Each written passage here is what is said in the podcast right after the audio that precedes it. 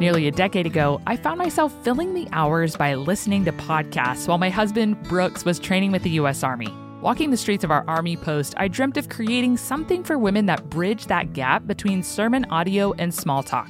It was on the floor of my tiny closet on post that that very dream, the dream for the Journeywomen podcast, came to fruition in June of 2017. And today, by God's grace, Journeywomen is now a not for profit ministry with the aim of moving women to know and love God more. Our monthly and one time givers help make our mission possible. If you'd like to support the work that we do, you can make a tax deductible donation by visiting journeywomen.org forward slash give. Thank you for investing in the work of Journeywomen.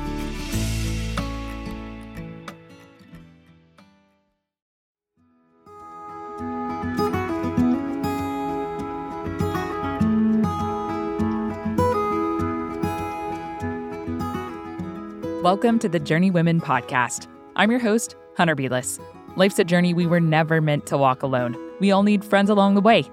On the Journeywomen podcast, we'll chat with mentors about gracefully navigating the seasons and challenges we face on our journeys to glorify God. Today, we're doing a deep dive into one passage of scripture to continue honing our hermeneutical skill set by reading, studying, and applying a challenging passage together. Elizabeth Groves, known as Libbie, is a lecturer in biblical Hebrew at Westminster Theological Seminary. Her academic interests include Hebrew and Old Testament exegesis, as well as counseling those who have gone through the loss of a husband or wife.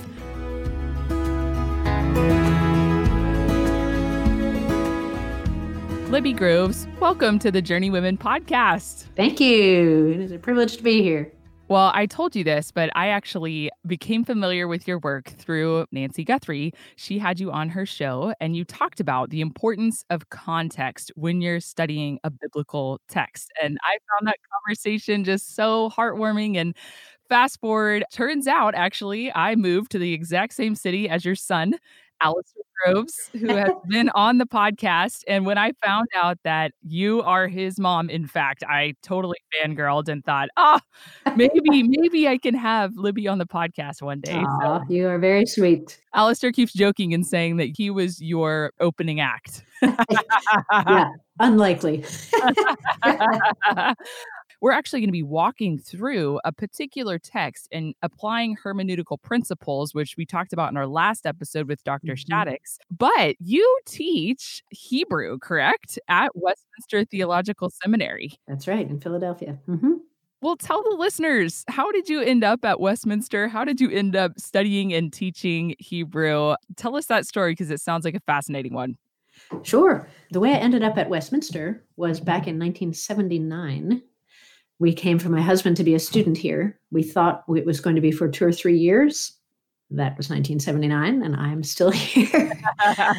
it's just the way the Lord orchestrated things. My husband ended up joining the faculty at Westminster, actually, and he taught there for a quarter of a century until he died in 2007. And he had a number of health problems, and they were getting worse and worse. And so I had been so blessed to be able to be a stay at home mom, which I absolutely loved. It was just the most wonderful career, if you will. But as his health deteriorated, I realized there could come a point where we needed to switch roles and I needed to go out and get a job and mm. be the breadwinner if he became disabled. So I thought, oh boy, I don't know that I have any marketable skills. Maybe I better go back to school. So I did a degree at Westminster. I squeezed a two year degree into about five and a half. As most moms have to. it does often happen, yes. I was most of the way through the degree when Al died. Mm. And so I was able to finish, thankfully. But I knew that I definitely had to go out and get a real job with benefits and everything else because I had two children still at home that I was responsible for, two of the four. And I just didn't have any idea what to do. So I have a friend who does career counseling. Mm. And so Al died when I had just turned 49. So for my 50th birthday, she said, I want to give you career counseling, which was wonderful. It's four sessions. We did one right after my birthday in January, and I was so busy, we didn't get to the other three until the end of August. And she said, Well, you know, you like this and you seem to be good at that. And what about teaching ESL? And both of us thought that would be a great idea teaching mm. English as a second language. So she said, maybe you should volunteer in an ESL classroom or something just to see if you really would like it as much as we both think you probably would. And I remember thinking, that sounds like a really wise idea. I don't know how I can have time. Like, I don't know where I would fit that into the schedule, but I have to. Something has to happen to move this process forward. So I just prayed, Lord, I don't know what to do. I don't know where I'm going to find time to volunteer in an ESL classroom, but please, would you just guide me and somehow open up the time in the schedule, even if that needs to be miraculous? And probably less than a week later, a friend of mine who was teaching Hebrew at Westminster at the time called and said, My TA just had to leave. Would you be my teaching assistant? Wow. And if I had not just had the conversation with my other friend, I would have said, I'd love to, but I don't have time. But I had just prayed, Lord, please open up some way to move this forward. So I thought, well, maybe this is it. So I said yes. And I loved every single solitary second of it. Ah, I was like kid at the beach. It was just so much fun. And then partway through that year, my friend realized that she and her husband needed to move to another part of the country for family reasons. So really, it was just the Lord putting me in the right wow. place at the right time. But I love it. Always loved languages. I love teaching. I love, love, love, love what I'm doing. I'm so thankful. Oh, bless the Lord. Well, it is such a joy to get to chat with you about this. I know many of us feel intimidated by our Bibles, and I hope that this conversation will just help us to continue developing and honing the skill of good Bible study. Oftentimes, I find that people in like the seminary slash academic world use this really intimidating term, hermeneutics. Mm-hmm. What does it mean when people actually say that? I think people in general, and academics are certainly no exception, like to use big words when small ones would do just as well. so, homiletics, why don't you just call it preaching? Hermeneutics is a big term which just means interpretation. How do you read a passage? How do you understand it? How do you apply it? Is really what it's about. We talked a lot about this in the previous episode. So if listeners want to go back and get like a full schooling on hermeneutics, they can do that. But we are going to move into a specific text. I would like to, as we move into that specific text, just talk about why does it matter on a practical level what hermeneutics we use? Mm-hmm. It definitely does matter. And so it's strategies and tips and questions and principles and also the sort of underlying assumptions you bring to a text. So here's an example. One very, very basic hermeneutical principle is that the Bible is about God. Yeah. I mean, God wrote it so that we could know him. He is almost shameless in his willingness to be known by his people. And so the Bible is first and foremost about him, which sounds perfectly obvious, but we don't always approach it that way. If you picture toddlers at a birthday party for a two year old, let's say, the toddler knows I'm going to, you know, Johnny's house for Johnny's birthday, but the toddler's experience of the party is totally about them. So it's like, Johnny's opening presents. I want to open presents. I think I'll start opening some of the presents. I get the first piece of cake. right, exactly. Exactly. Like I want that corner piece of cake with all the icing. And I don't know if I really want to play this game right now that they want to say. It's like you're in a little box. With my kids, we used to talk about being down in your little box and the necessity of coming up out of the box and looking around and realizing there are other people in the world around me and how might they be feeling? As you get older you go to no longer johnny now john is you know 10 or 20 or 30 or 70 and you're going to his birthday party and you real you understand the party is about him. Yeah. And we're celebrating him and it's about how he would like this party to go and my role as a guest is to celebrate him and to do whatever lies in my power to make the party a success, to make it a nice experience. You know, we we get the different the change in orientation. Yeah. And I think we can sometimes come to the Bible in our little box. Right. You know, what does God want for me? What mm-hmm. does God want me to do? Jesus died for me, all of which is absolutely true. There's nothing wrong in that. But if that's our whole focus, we think the Bible is a book about God and me and it's very me focused, we can miss some very, very important stuff and miss that the Bible is about Him, and our role is to celebrate Him, to praise and worship Him, to obey Him, to serve Him, to be part of bringing His kingdom on earth. So, so it just, I think, even just something as subtle as that underlying bent of mind is going to make a difference. We all have methods, hermeneutical methods, whether we know that or not. What are some methods that we might be unknowingly using? Yeah. You know, if you picture extremes, some people might come to the Bible and say, this is just a set of propositions. These are timeless truths. I agree or I disagree. I critique them. I analyze them. It all happens in my head, and nothing ever leaves that space between my ears. Doesn't make any difference in my life. And somebody else might say, "Well, the Bible is is something that I need to obey." So every passage I read, I'm looking for what am I supposed to do, and that's good. It, the Bible is to obey, and every verse has application, if you will, which might or might not be something that you go do. It might just be praising and worshiping this amazing God we just read about. But it's going to make a difference what you bring to the text. If you come with you know the assumption that god wants to make me happy this is the overarching truth then if i read a command that i don't really want to obey i can say well i don't really think that's going to make me happy. I think this other thing over here is going to make me happier so i'm going to go with that. Whereas if you come with the assumption that god is the creator he is the ruler of the universe he is the king on the throne he is worthy of absolute obedience even if he were malicious. Just his power alone would, mm. you know, make him worthy of being obeyed. But he is good. He is kind. He is all those things. He is, and so my calling, if you will, is not to have him make me happy. It's to serve him and be wholeheartedly his. So what what we bring is going to affect how we apply any text to our lives. Mm-hmm. Well, if you're ready, Libbie, could mm-hmm. we break open an example this is a particularly tricky text, right? It's I went for one that was not a softball. not for me anyway. Maybe for some people this would be a softball. All right, where are we heading today? We're heading to the last two chapters of Ezra. So I thought we would read something in the Old Testament. Mm-hmm.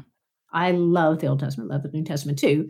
But I think the Old Testament can be scary it yeah. can be much harder to know what do I do with this? What does this say to me? How, what does this have to do with me in 2020 or whatever year it happens to be? And I think also there is a certain challenge to know how to read and apply a narrative text. Mm-hmm. So I'm reading a story about these people doing this thing, and what does that have to do? Am I just right. to imitate their example, or how, what do I do with this? So anyway, I chose this passage that is both of those. It's Old Testament and it's narrative, mm. but it's also a passage that has often bothered me. Mm. So I hmm. thought, let's just dive into the deep end here.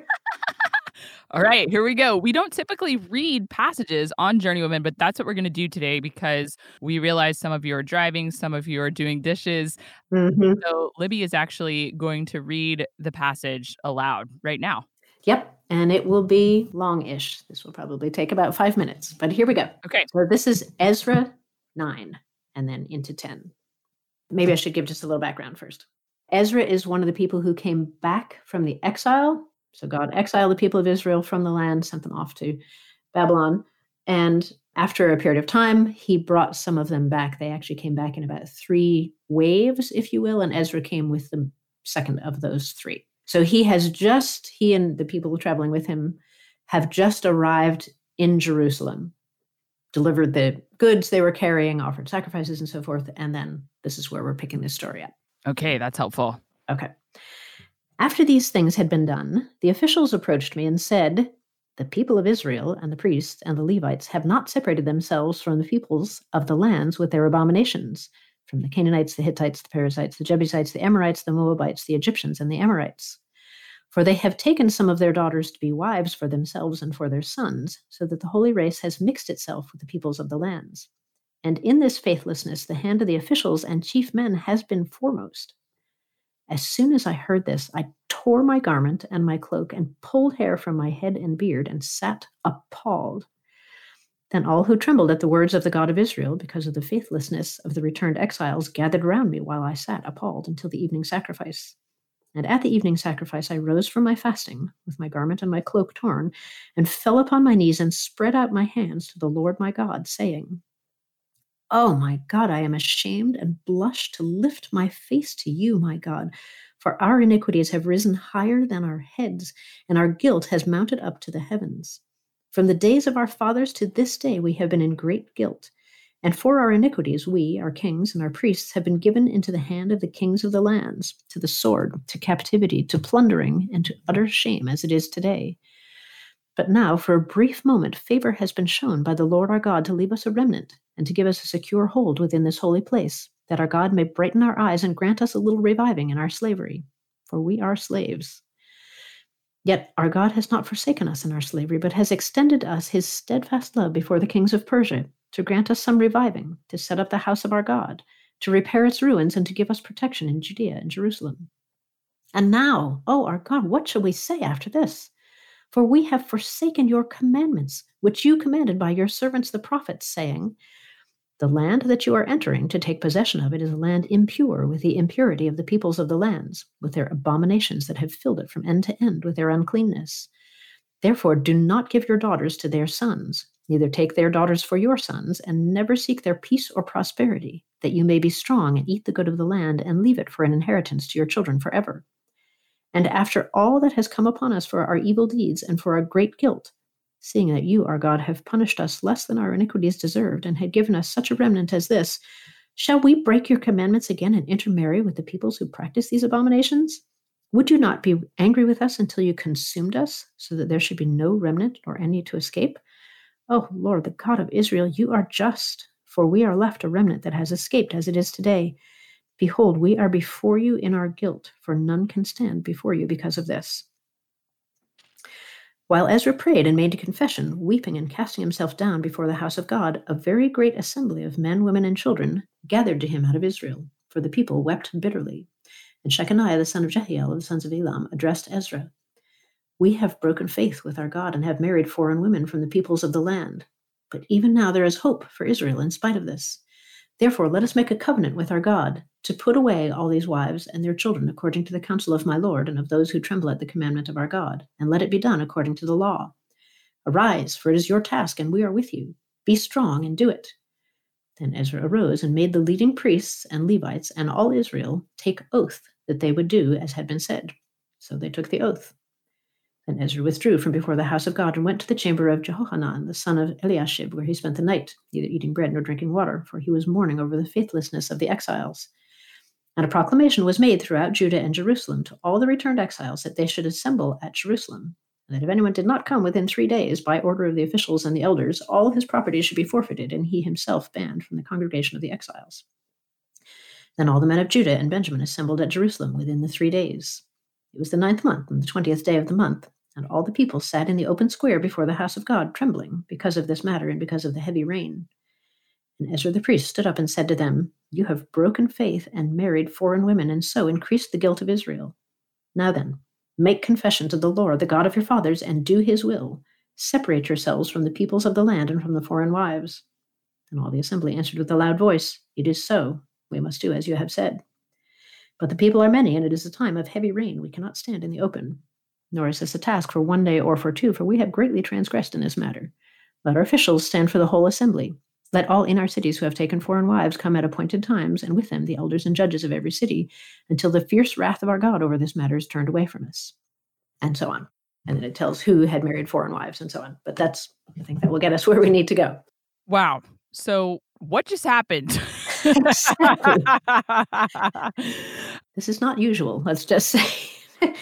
If I'm reading that right, is it that the people are going to divorce the wives that they have taken because they're foreign? Yes. I've always had this impression that God is behind marriage and not mm-hmm. divorce, mm-hmm. right? But this uh-huh. seems like it's saying the opposite. Is that accurate?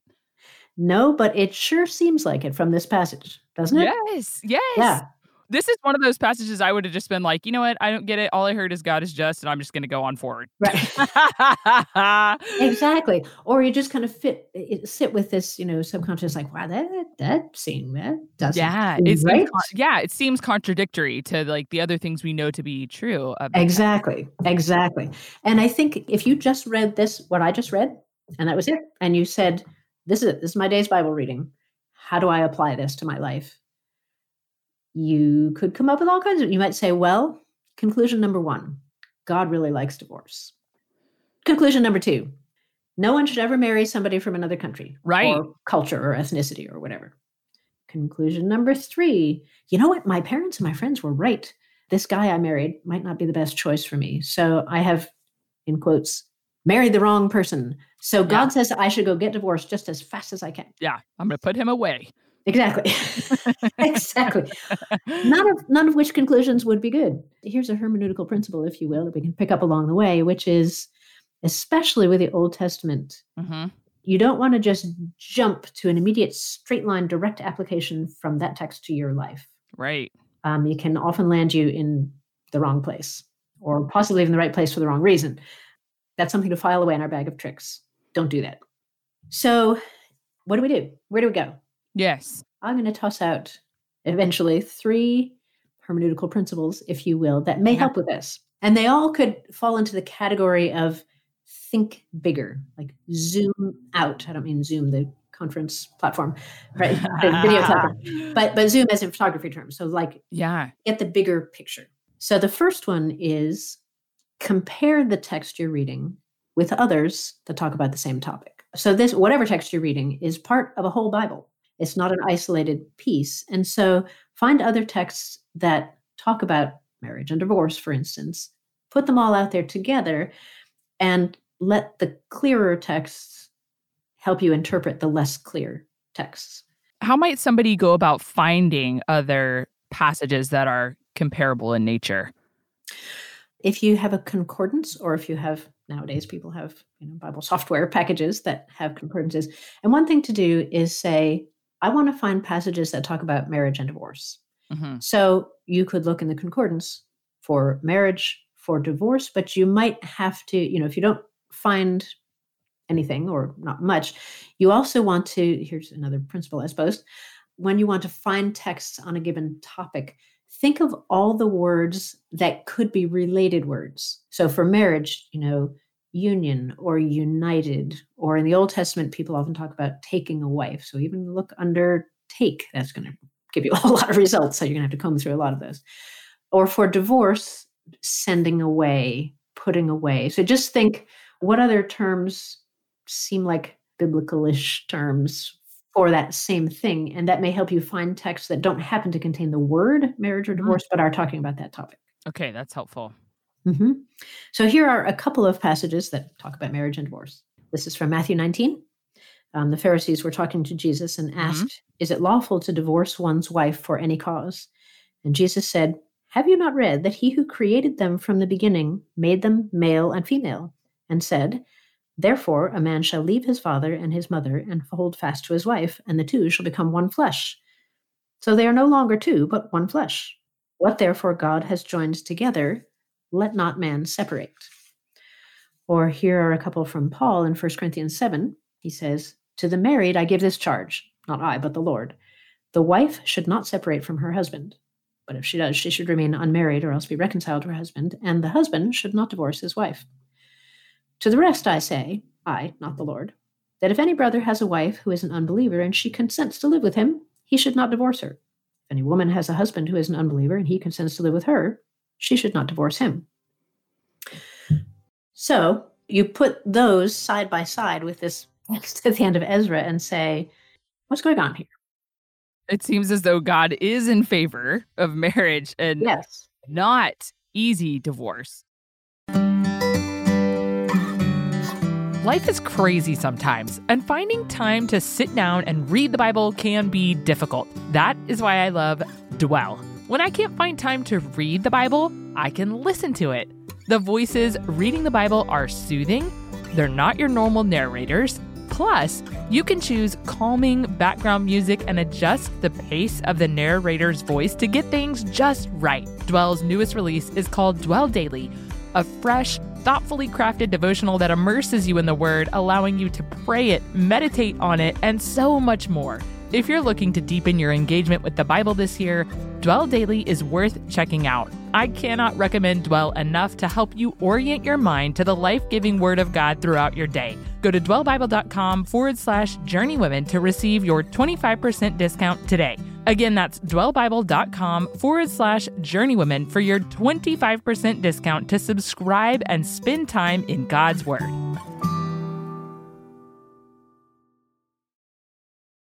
How do we go about kind of comparing these and then, I don't know, like holding them in tandem with what we just read in Ezra? Yeah, great question.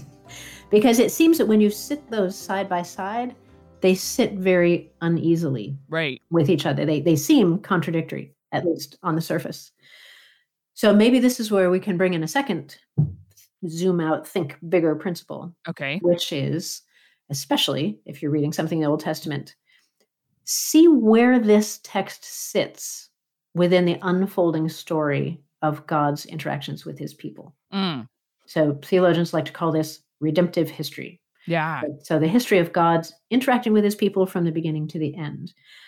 So think of a timeline, if you will, and what has happened on that timeline and where does this text sit within that? hmm This is so challenging. Like, particularly, I mean, I've been studying the Bible now, like actively studying the Bible for like 14 years, but I Mhm. still feel like wrapping my brain around this big story of the Bible is Mhm. something that I like a skill that I'm still trying to hone. So I'm really Yeah. excited for you to show us what it looks like from this passage, just so that the listeners can kind of. I don't know. I think I think it'll bring a, an element of grace to to when they're approaching a passage like this. Like this requires a lot of time to be able to Right. to be able to, to execute this well. Yes, and it's worth it. And and all the time that you spend on it is going to be wonderful feeding of your soul from God's Amen. word. Amen. So if it takes you a week to work through this or a month or Amen, whatever, like, it's all just wonderful feeding from the Lord. It's okay if you don't have that direct application yet. Exactly. Hold off on. Just wait, wait, wait, wait, wait. It's like anything. You can you can make it super zoomed out. So you'd say, okay, history of redemption. We have creation, we Mhm, have the fall, mhm. and then everything else is redemption, heading for glory at the end. Hmm. Right? It can be that simple. It may be helpful for a passage like this to ha- to zoom in a little bit more than that. So you say, okay, let, let's zoom in a little more closely. Mhm. So, yes, creation. God created everything, including man and woman, put them in the garden, walked with them there, had fellowship with them there. And then they sinned and basically broke everything, Mhm, including that intimate relationship. mhm. So, God put them out of the garden. Mankind multiplied, became more and more evil. Things got so bad, God finally just washed the earth clean with a flood and sort of started again with Noah and his family, whom he had preserved in the ark. Okay, so then mankind multiplies again, Mhm. goes out, fills the earth, builds cultures and societies and all of that. And at some point along the line, God chose one man, Abraham, and said, You are going to be my person in the earth. You and I are going to have a special relationship that I don't have with anybody else. Of course, God is God of everyone, but this is something, a special relationship Mhm. you and your descendants. And Abraham's descendants multiplying took a couple of generations, but eventually that happened. Okay, you have Jacob with his 12 sons. Mm. Time goes by. The Israelites end up going to Egypt, and if, because of the famine, God had sent Mm. Joseph ahead of them, lived in Egypt for 400 years, multiplied there. Things went south in their relationship with a- an eventual Pharaoh. He enslaved and oppressed them, started murdering their children. Things were bad.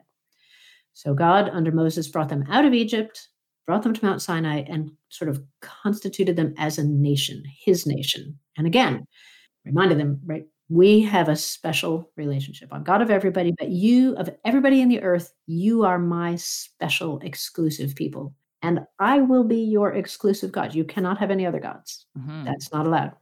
And he said, I'm going to take you into the land I promised Abraham. And when you get there, do not mix with the people in the land, do not intermarry with them. They were to be pure and holy and separate for the Lord. So here are just a couple of texts. This is from Deuteronomy 7. God says, You shall make no covenant with them and show no mercy to them. You shall not intermarry with them, giving your daughters to their sons or taking their daughters for your sons, for they would turn away your sons from following me to serve other gods.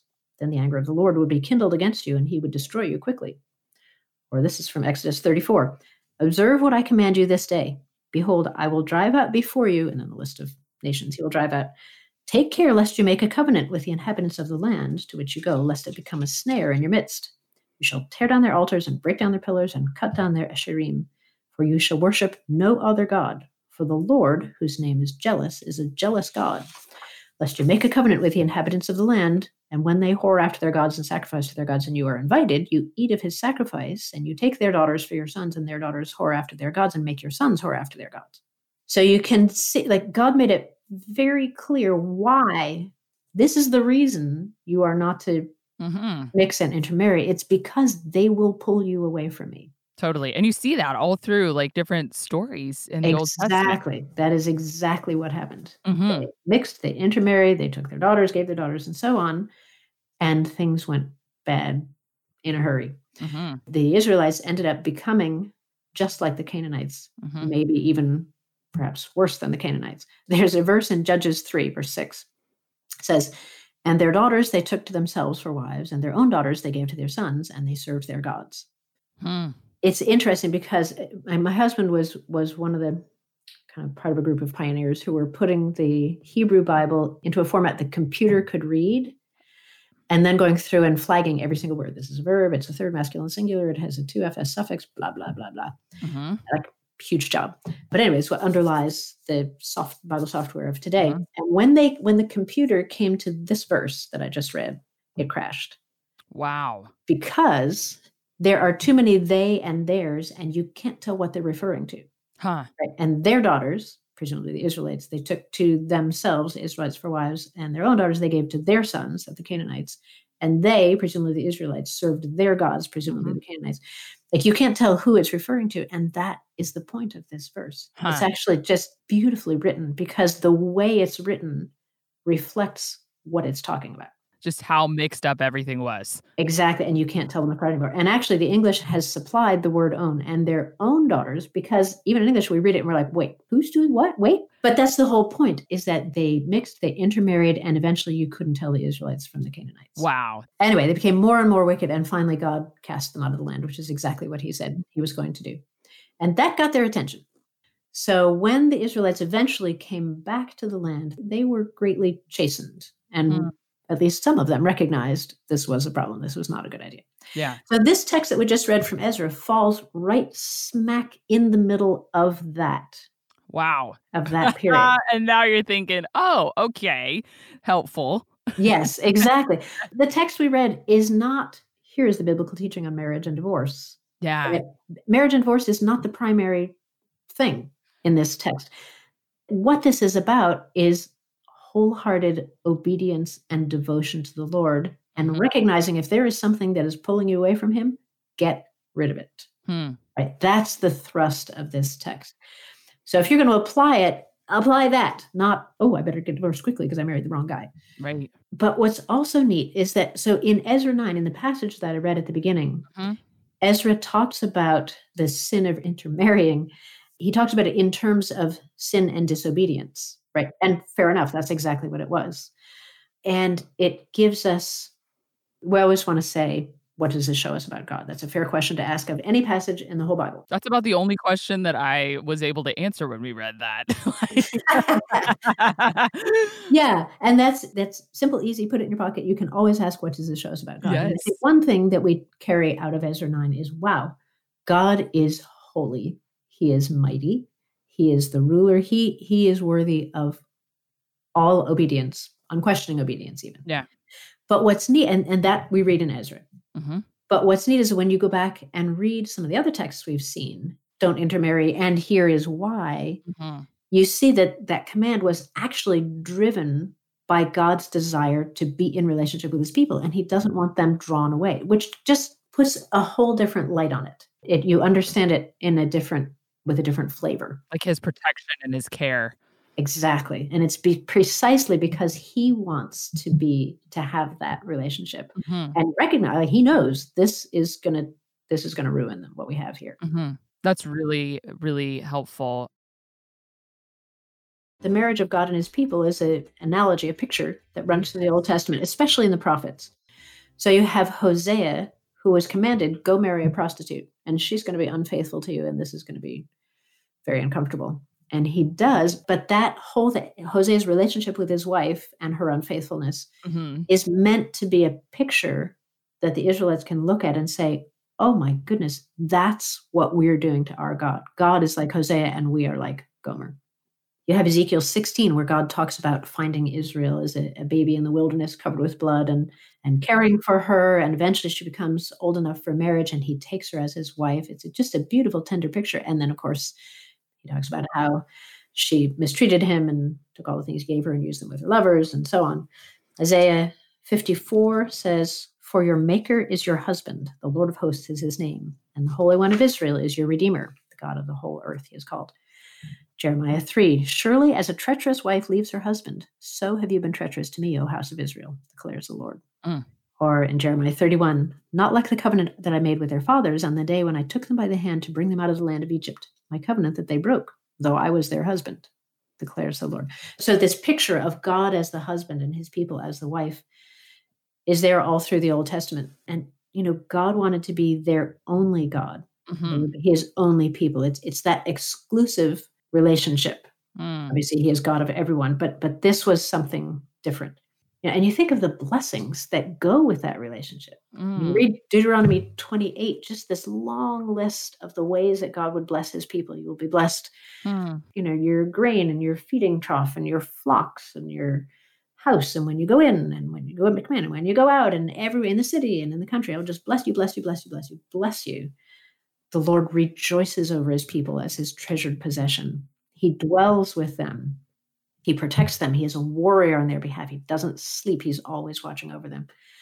And I think something that's helpful to remember is that from the beginning of God choosing Abraham to have this exclusive relationship, but the eventual purpose was always to bless all the nations of the earth. I mean, that's what he says when he calls Abraham. He says, In you, all the nations of the earth will be blessed. But during this Old Testament period, Israel was to remain separate and pure and holy unto just God.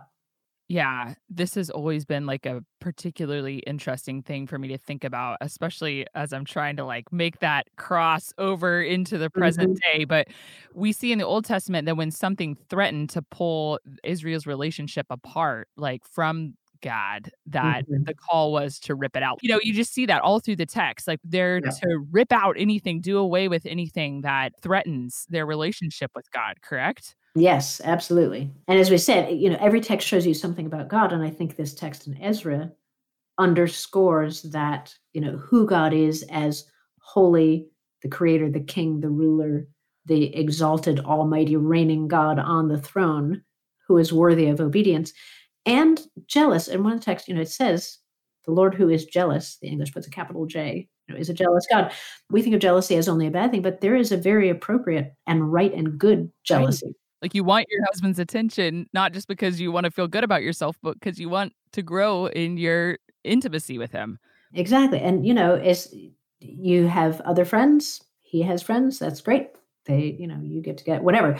But that intimate place that happens only in your marriage, it would be completely inappropriate to invite somebody else into that Yeah. or to share that. So we should be jealous in the right sense, jealous of things that threaten our marriages, for instance, jealous of things. And it could be just, I'm working too hard. I'm working too many hours. I need to cut back because this is affecting our marriage. So, you know, anything that threatens to eat away at or intrude into that exclusive, intimate relationship needs to be cut mm-hmm. out. And that's exactly what we're looking at here, I think. So we could leave things here. We could say, great, we have now understood this passage much better, seeing it where it sits in the timeline of redemptive history. Good. The call is to wholehearted obedience, get rid of anything that would threaten or pull you away from the Lord, compete with Him. Excellent. We're done. Let's go home. And you could do that, but probably we're not quite done. We had a friend years ago who would say to preachers, he, he would say, Look, when you finish preaching your sermon, if you realize, you know what, a rabbi could have preached that sermon, Yeah. then you have missed something. You have missed the question of, okay, yeah, that's all good, but how is this Christian scripture? Totally. So I guess that leads to the next zoom out, think bigger principle, which is that everything in the whole Bible points to Jesus. Yes. I love this one, but I don't always know how. Help me. Yeah. And there are so many different ways that things in the Old Testament point ahead to Jesus. Obviously, there are some prophecies that you read it and you're like, well, Psalm 22, Isaiah 53. Yes, I can see it. It's right there. That one's easy. Got it. and other thing, you know, that talk, there can be institutions. So prophets, priests, kings, all in their own way point ahead to Jesus, who was going to be the prophet. Who was Yes. Like a little picture of Christ. Exactly. Okay. And there are things like the sacrificial system. Yes. Okay, so I am guilty. I come to the Lord. I offer a sacrifice of an animal whose life will be taken, whose blood will be shed so that my sins can be forgiven. That is a very clear picture Right. of what Jesus is going to The do. The ultimate sacrifice. Exactly. And sometimes, you know, certain events, the Exodus, God delivering his people out of oppression, out of the place of slavery and death, and setting them free to be Yes. his people. That's what Jesus does, setting us free from sin, from Satan, from death. Abraham offering Isaac, or almost offering Isaac, you know, is a picture of what God was going to do in offering his own son, and he was not going to get off at the last second. He actually went through it. So there's so many different ways that the Old Testament points forward to Jesus, and sometimes they are, you know, you see King David, and you say, "Oh, I see how a good." Godly king, this is we're taking a certain slice of his life, a good godly king whose heart is for God helps me understand what that looks like when we get to Jesus. Sometimes it's by contrast. You look at some of the wicked kings and you're like, okay, the way this points to Christ is crying out for somebody who's going to do this differently, who's Yeah. going to be better. So, how about this Ezra? But then you this. I'm smiling so big because I'm like, got it. Yep, yep, yep. But then Ezra 9 and 10. exactly. Some of them are not so immediately transparent. yes. So, let's just toss some things out there. Okay. Okay, so Ezra was chosen by God, sent from Persia back to the people of God Nice. to teach them his law, to lead them in obedience by teaching and by example. Okay, that sounds something like Jesus coming to earth, sent by God to help us do those things too. Mm. If we left it there, that would not be nearly far enough, but let's just leave that there for the moment. By contrast, you have the people at the time who, like us much of the time, are like, we really want what we want, and we're going to go get what we want, and we don't really care that much what God has said about this. Or, yeah, maybe we care, but I'm going to do it anyway. And by contrast, you have Jesus, who is the faithful Israelite, right, who lived wholeheartedly loving and serving God, his Father, did not give his heart to anything else or turn away from God at any moment. hmm So there you've got by contrast. Ezra it says, you know, he was appalled at the people's sin. In some ways, I kind of feel a little badly for Ezra. It's kind of like a guy who's, you know, doing time f- on a drug charge, let's say, and realizes in prison, like, this was really dumb. I don't know what I was thinking. That I Mhm. just like come, comes to a whole different perspective on life and all of that, and maybe is even released, paroled early on the basis of that. Anyway, goes home. I want to go straight, no more of this drug stuff. I am going to, you know, walk the straight and narrow and have a life that's characterized by that. And then he finds out his friends are making meth in the basement. Yeah. Right. And it's like, guys, guys, stop. Please stop. You just you you don't know how bad this is. Please stop this. You know, and, and you get a little of that sense with Ezra. Like he got it. He understood how serious this sin was and where it was going to take them Mm. maybe already had taken them. And Jesus took sin very seriously. Not only in the things he said, he had some pretty harsh judgments of sin that he spoke, but he took sin so seriously that he came to die for it. Ezra was a priest just before the where we started reading. Uh, it just says that the returned exiles offered sacrifices to the Lord. Now, it doesn't say that Ezra was the one offering that sacrifice. He might have been, might have been the other priests, but he definitely serves in that role of priest of representing the people before God. As he prays for them, you can hear he is one with them, saying, Look at what we have done. We are guilty before you. He's interceding on their behalf as one of them. Hmm. And Jesus, we know, was a priest, and he did and does represent us before the Father as a human. Yeah. And obviously, he offered the ultimate sacrifice, the once for all, this is for all time sacrifice of himself. And he prays for us even now. Yeah. We know that he is, even in this moment, interceding on our behalf, Yeah. as a priest does. Ezra could only beg for mercy. Like he knew we are caught red handed. We are guilty, guilty, guilty before you. We- There is nothing, there's no ground we can stand on and say, yeah, but you really mm. ought to consider this loophole. It's like we are guilty. We can do nothing but cast ourselves before you and beg for your mercy. When Jesus intercedes for us, it's on the basis of him having already paid the price for that sin. That's a whole lot. That's a whole different situation. And with Ezra, the whole point of this passage is that Israel is to remain separate, right? That's what this whole thing is about. You have intermarried, you have mixed with the other nations. Mhm. That's the exact problem in this passage. But in Jesus, because of everything he did, which was always the plan from the beginning, now the invitation to that relationship with God is actually thrown wide open to the Gentiles as well. So that promise that God originally made to Abraham, and you, all nations of the earth, will be blessed, now actually finds its fulfillment in Jesus. And there is no longer that exclusive, my relationship is just with Israel. It's like everybody, all nations, all people, language, tongues are invited to come into that relationship.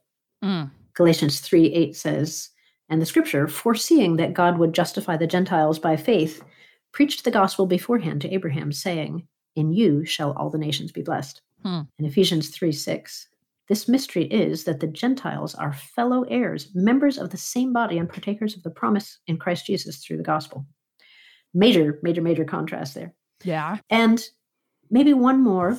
The best Ezra could do was urge and exhort and plead and threaten if you don't come take this oath, you're going to lose all your property. And so, like, it, that's what he had to work with. That's what he did. But Jesus actually gives his people the Holy Spirit hmm. so that we actually can obey. There is power there that was not available in the same way to the people of Ezra's time. Ezra's time. So when we're faced with, you know what, this thing in my life is actually pulling me away from God, there is power there to excise it. Yeah. Because we live in the age of the spirit. It's so incredible how this passage that seemed so distant, that yeah. seemed like, how could I ever possibly pull away anything that could apply to my life today, has become precious in this last mm. 48 minutes of us chatting and i'm already thinking about what is it that is pulling me away from god but i would love for you to help us cross that bridge into application in our own lives because i am definitely guilty of having made applications based on the text but not doing it well yeah. Can you tell us how can we apply this odd seeming Old Testament text to our lives specifically as Christians not yep. with mass divorces, obviously. Right. yes, correct. And you know, we want to ask: is is this message still in effect in the New Testament? That we are called to wholehearted obedience, right, and love of the Lord, and we, when we see our sin, we need to repent and put this uh, sin aside. Yes, of course it is. I mean, Jesus says the greatest commandment of all is you shall love the Lord your God with your whole heart, soul, mind, strength. Yeah you know, I think we tend to be committed to our own happiness as our highest allegiance, and that is absolutely not okay. Here are just a couple of verses. Matthew 10 Whoever does not take his cross and follow me is not worthy of me. Whoever finds his life will lose it. Whoever loses his life for my sake will find it. Luke 14 27 Whoever does not bear his own cross and come after me cannot be my disciple. Mm. Luke 9 no one who puts his hand to the plow and looks back is fit for the kingdom of God. And this one from Matthew 5, I think we can hear a clear echo to what we read in Ezra. Hmm. If your right eye causes you to sin, tear it out and throw it away. For it is better that you lose one of your members than that your whole body be thrown into hell. And if your right hand causes you to sin, cut it off and throw it away. It is better for you that you lose one of your members than that your whole body go into hell. That seems to me to, to have that same sort of sense of listen, guys, sin is really serious. You do not want to tolerate anything that mm. is going to pull you away from God. There are so many things that can compete in our I mean we all know this. yes, I mean for me like I'm just going to be real. You know, like I think about social media for me, Libbie. I constantly see myself like tripping up in that area where you're like you know, oh, I want to be faithful and proclaim the Lord to whoever it is that is here to listen. But then there's also this tension of like, I'm like feel like sometimes I'm like building my own tower of babel mm-hmm. like you mm-hmm. know what i'm saying like let's just yeah. build up all these followers and listeners and da da da and so yeah. it, there's a lot of tension there for me where it's like Callie, i feel that prick of conviction so what do i do with that you know yeah. like do i cut it out forever and all time like do i just delete see you later, change the password, never go back. This takes a lot mm-hmm. of wisdom to navigate this stuff. It does. It really does. There are so many things that pull at our hearts, and the just you know what do I do with this may be different for each of them. Mm-hmm. So if you know, it may be just something that we treasure more than we should. Yeah, and that can be anything. It can be a substance. It can be, for me, maybe dark chocolate covered ginger from Trader Joe's. If I had a Trader Joe's, I would send you a box as a thank you, but you know it's an hour away. yeah. I, mean, I can sit down and polish off an entire box and then really regret it. But, you know, it could, so for somebody else, it might be being physically fit. Right. It's, it, it's not that, oh, of course, chocolate is bad and fitness is good. It's what is that doing in your heart? What role is it playing in your heart? Yes. You know, it may be an escape thing food, movies, books, hobbies, work, right? Work can be an escape from trouble at home or whatever. Anything that we find our identity in, which Yeah. again could be hard work. It could be a very successful podcast that is a wonderful blessing to so many people Yeah.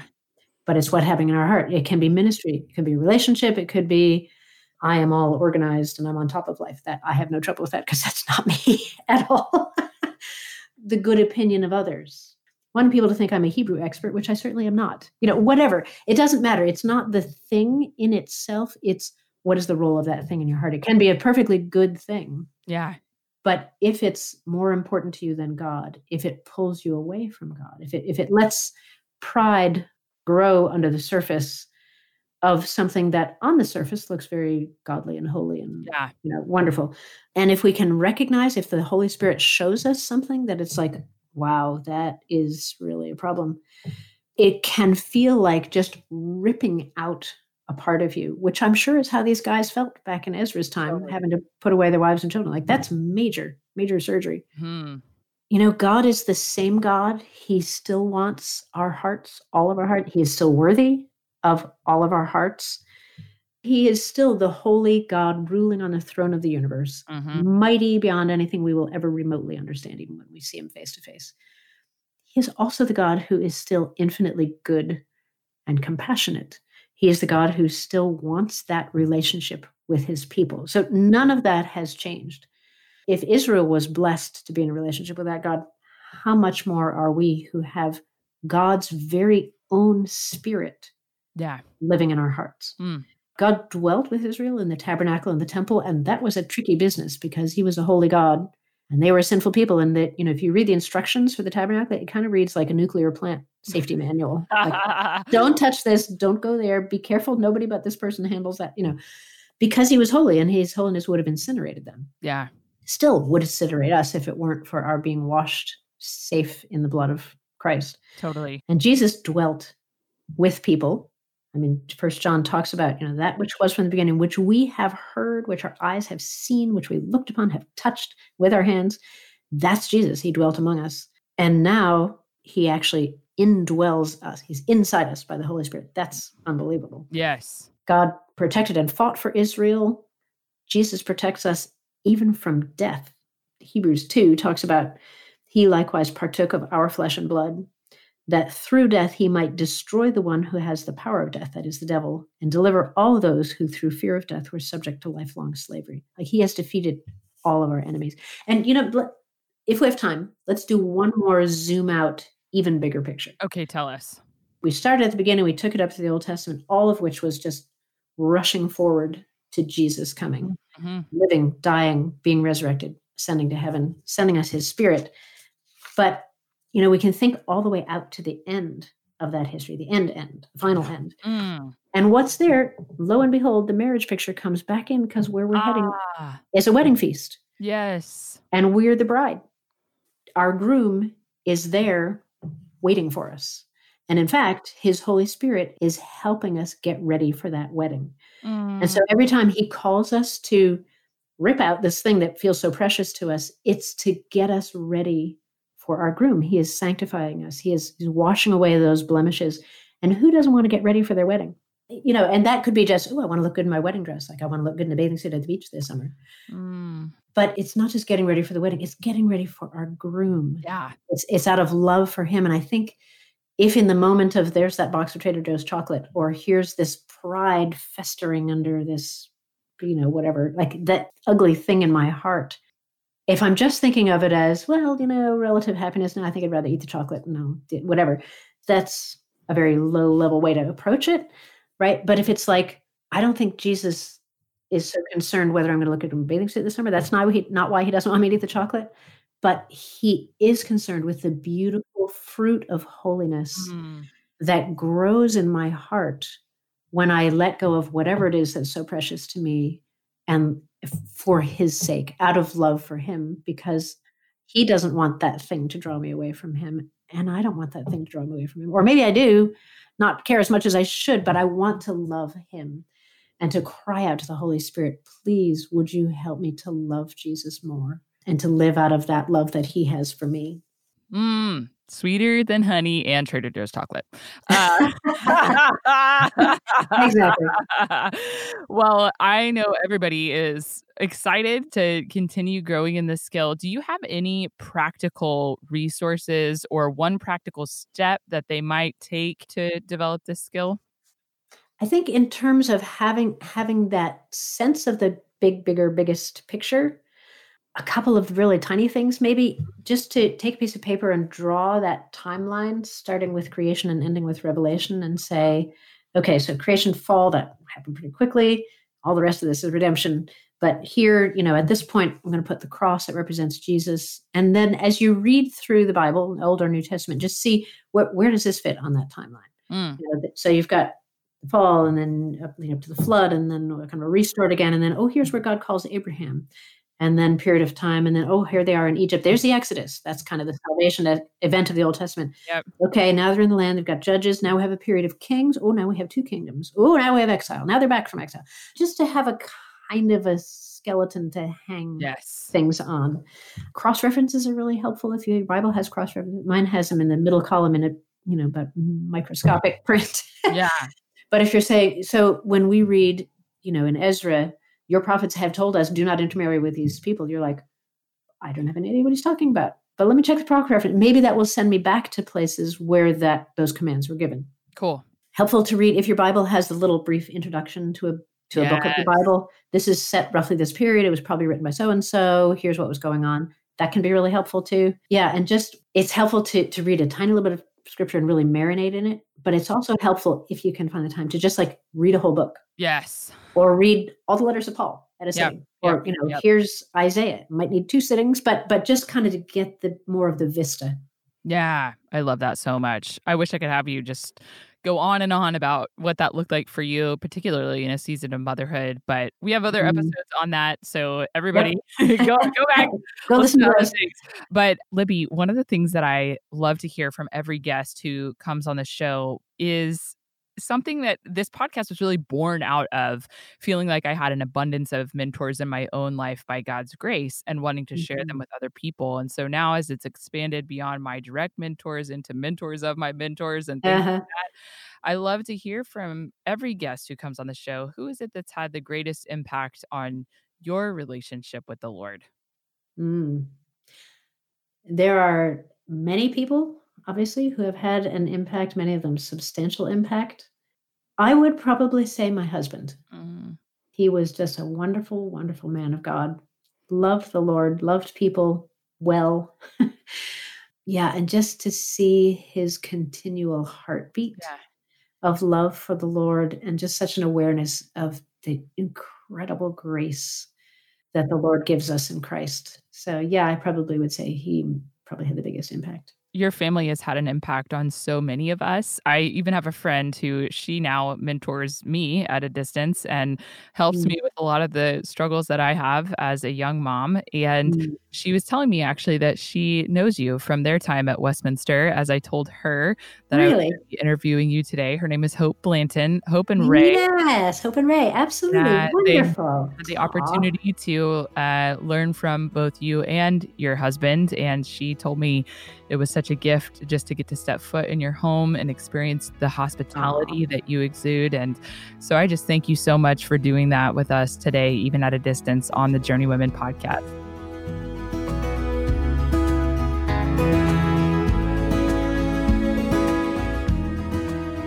We pray this conversation with Libbie encourages you to crack open your Bible and to begin putting some of the zoom out principles she shared into practice.